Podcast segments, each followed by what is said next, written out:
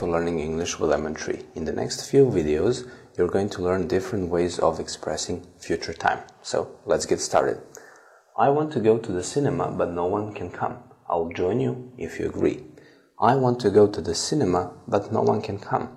I'll join you if you agree.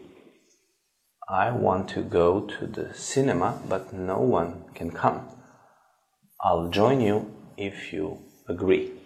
You use will when you decide to do something at the moment of speaking. So you use will to make decisions at the moment of speaking. I'll join you if you agree.